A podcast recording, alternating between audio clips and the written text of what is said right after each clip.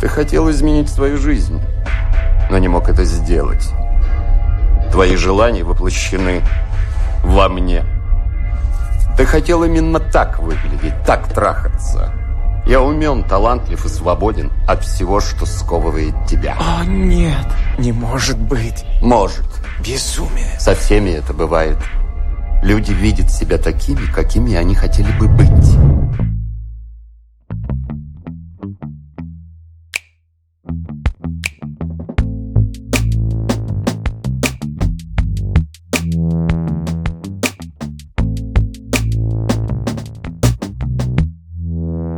Привет, меня зовут Алихан, а вы слушаете подкаст о когнитивных искажениях «Миражи». Тут можно услышать об ошибках восприятия, парадоксах и иллюзиях. Примерно год назад я записывал эпизод о черных лебедях, в котором упоминал о нашей склонности рационализировать непредсказуемые вещи. Пришло время поговорить об этом подробнее.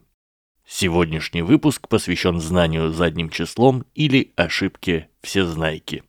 Рассмотрим ситуацию. Вася, наконец, поддался на уговоры друзей и купил сомнительную криптовалюту. Он, конечно, сомневался, но убедительность приятелей и образы успешной жизни, рекламируемые то тут, то там, сделали свое дело. Через три месяца биржа обвалилась, и Вася с трудом смог спасти 20% своих вложений. «Я так и знал», — говорит Вася. Мне эта затея не нравилась с самого начала. Очевидно же было, что крипта это ненадежно. Вася жалуется друзьям, близким и размышляет о провале сам. С каждым разом его речь все убедительней, а в воспоминаниях все меньше объективности.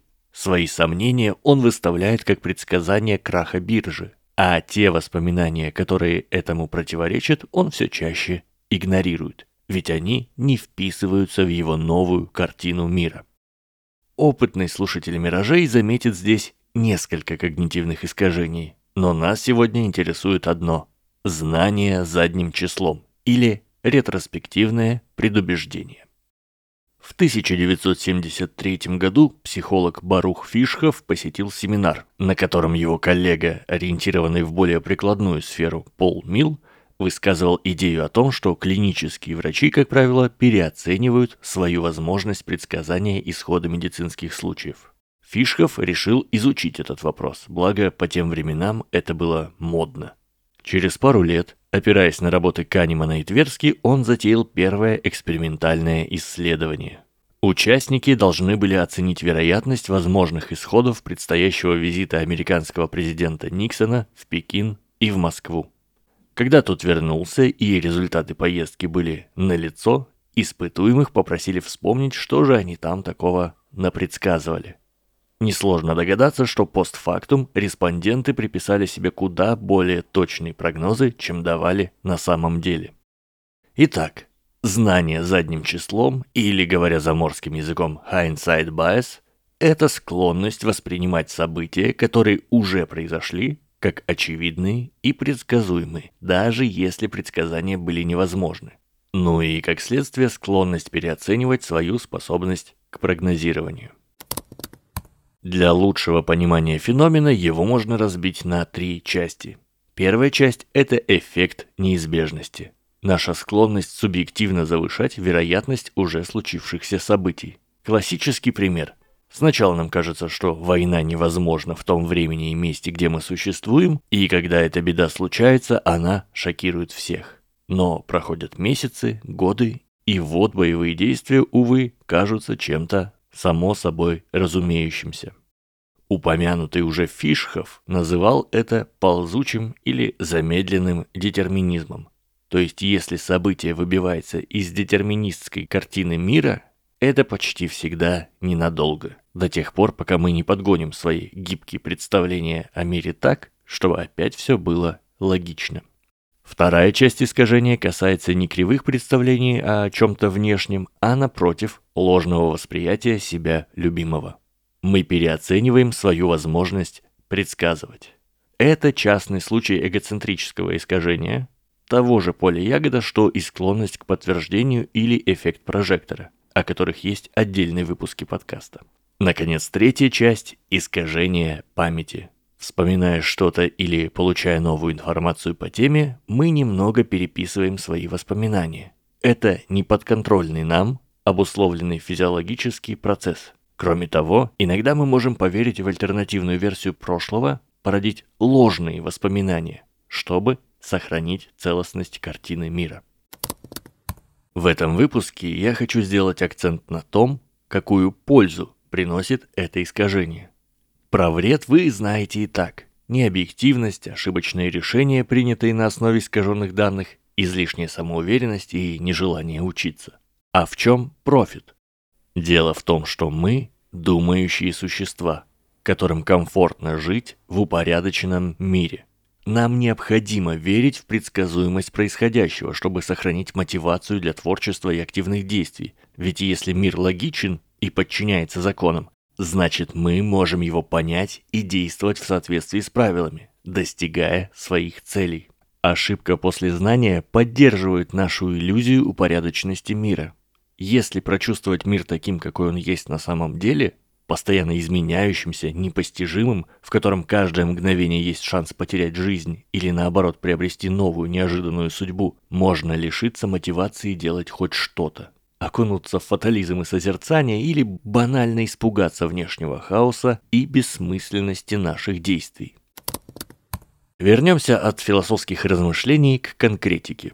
Поговорим о вещах, влияющих на проявление знания задним числом. Во-первых, чем меньше у нас времени на то, чтобы вспомнить что-то, тем с большей вероятностью мы исказим свои воспоминания. Это было подтверждено экспериментально в 2013 году, спасибо профессору Дастину Кальвильо из Калифорнийского университета. Он предлагал половине респондентов вспомнить что-то прямо здесь и сейчас, а другим найти время и повспоминать не торопясь. Те, кого торопили, ошибались чаще. Во-вторых, искажению меньше подаются люди, умеющие и привыкшие искренне удивляться – Дело в том, что переживание удивления запускает процесс осмысления, подталкивает нас искренне анализировать происходящее и вспоминать прошлое точнее. Юнга Солнышкин умеет удивляться, поэтому объясняет несовпадение прогнозов и реальности особенностью этого чудесного удивительного мира. А капитан Плавали знаем, напротив, удивляться не привык и поэтому изменяет свою картину мира, память и представление, под привычную ему колею, чтобы и дальше не удивляться. Еще на Hide Inside влияет важность события для нас лично.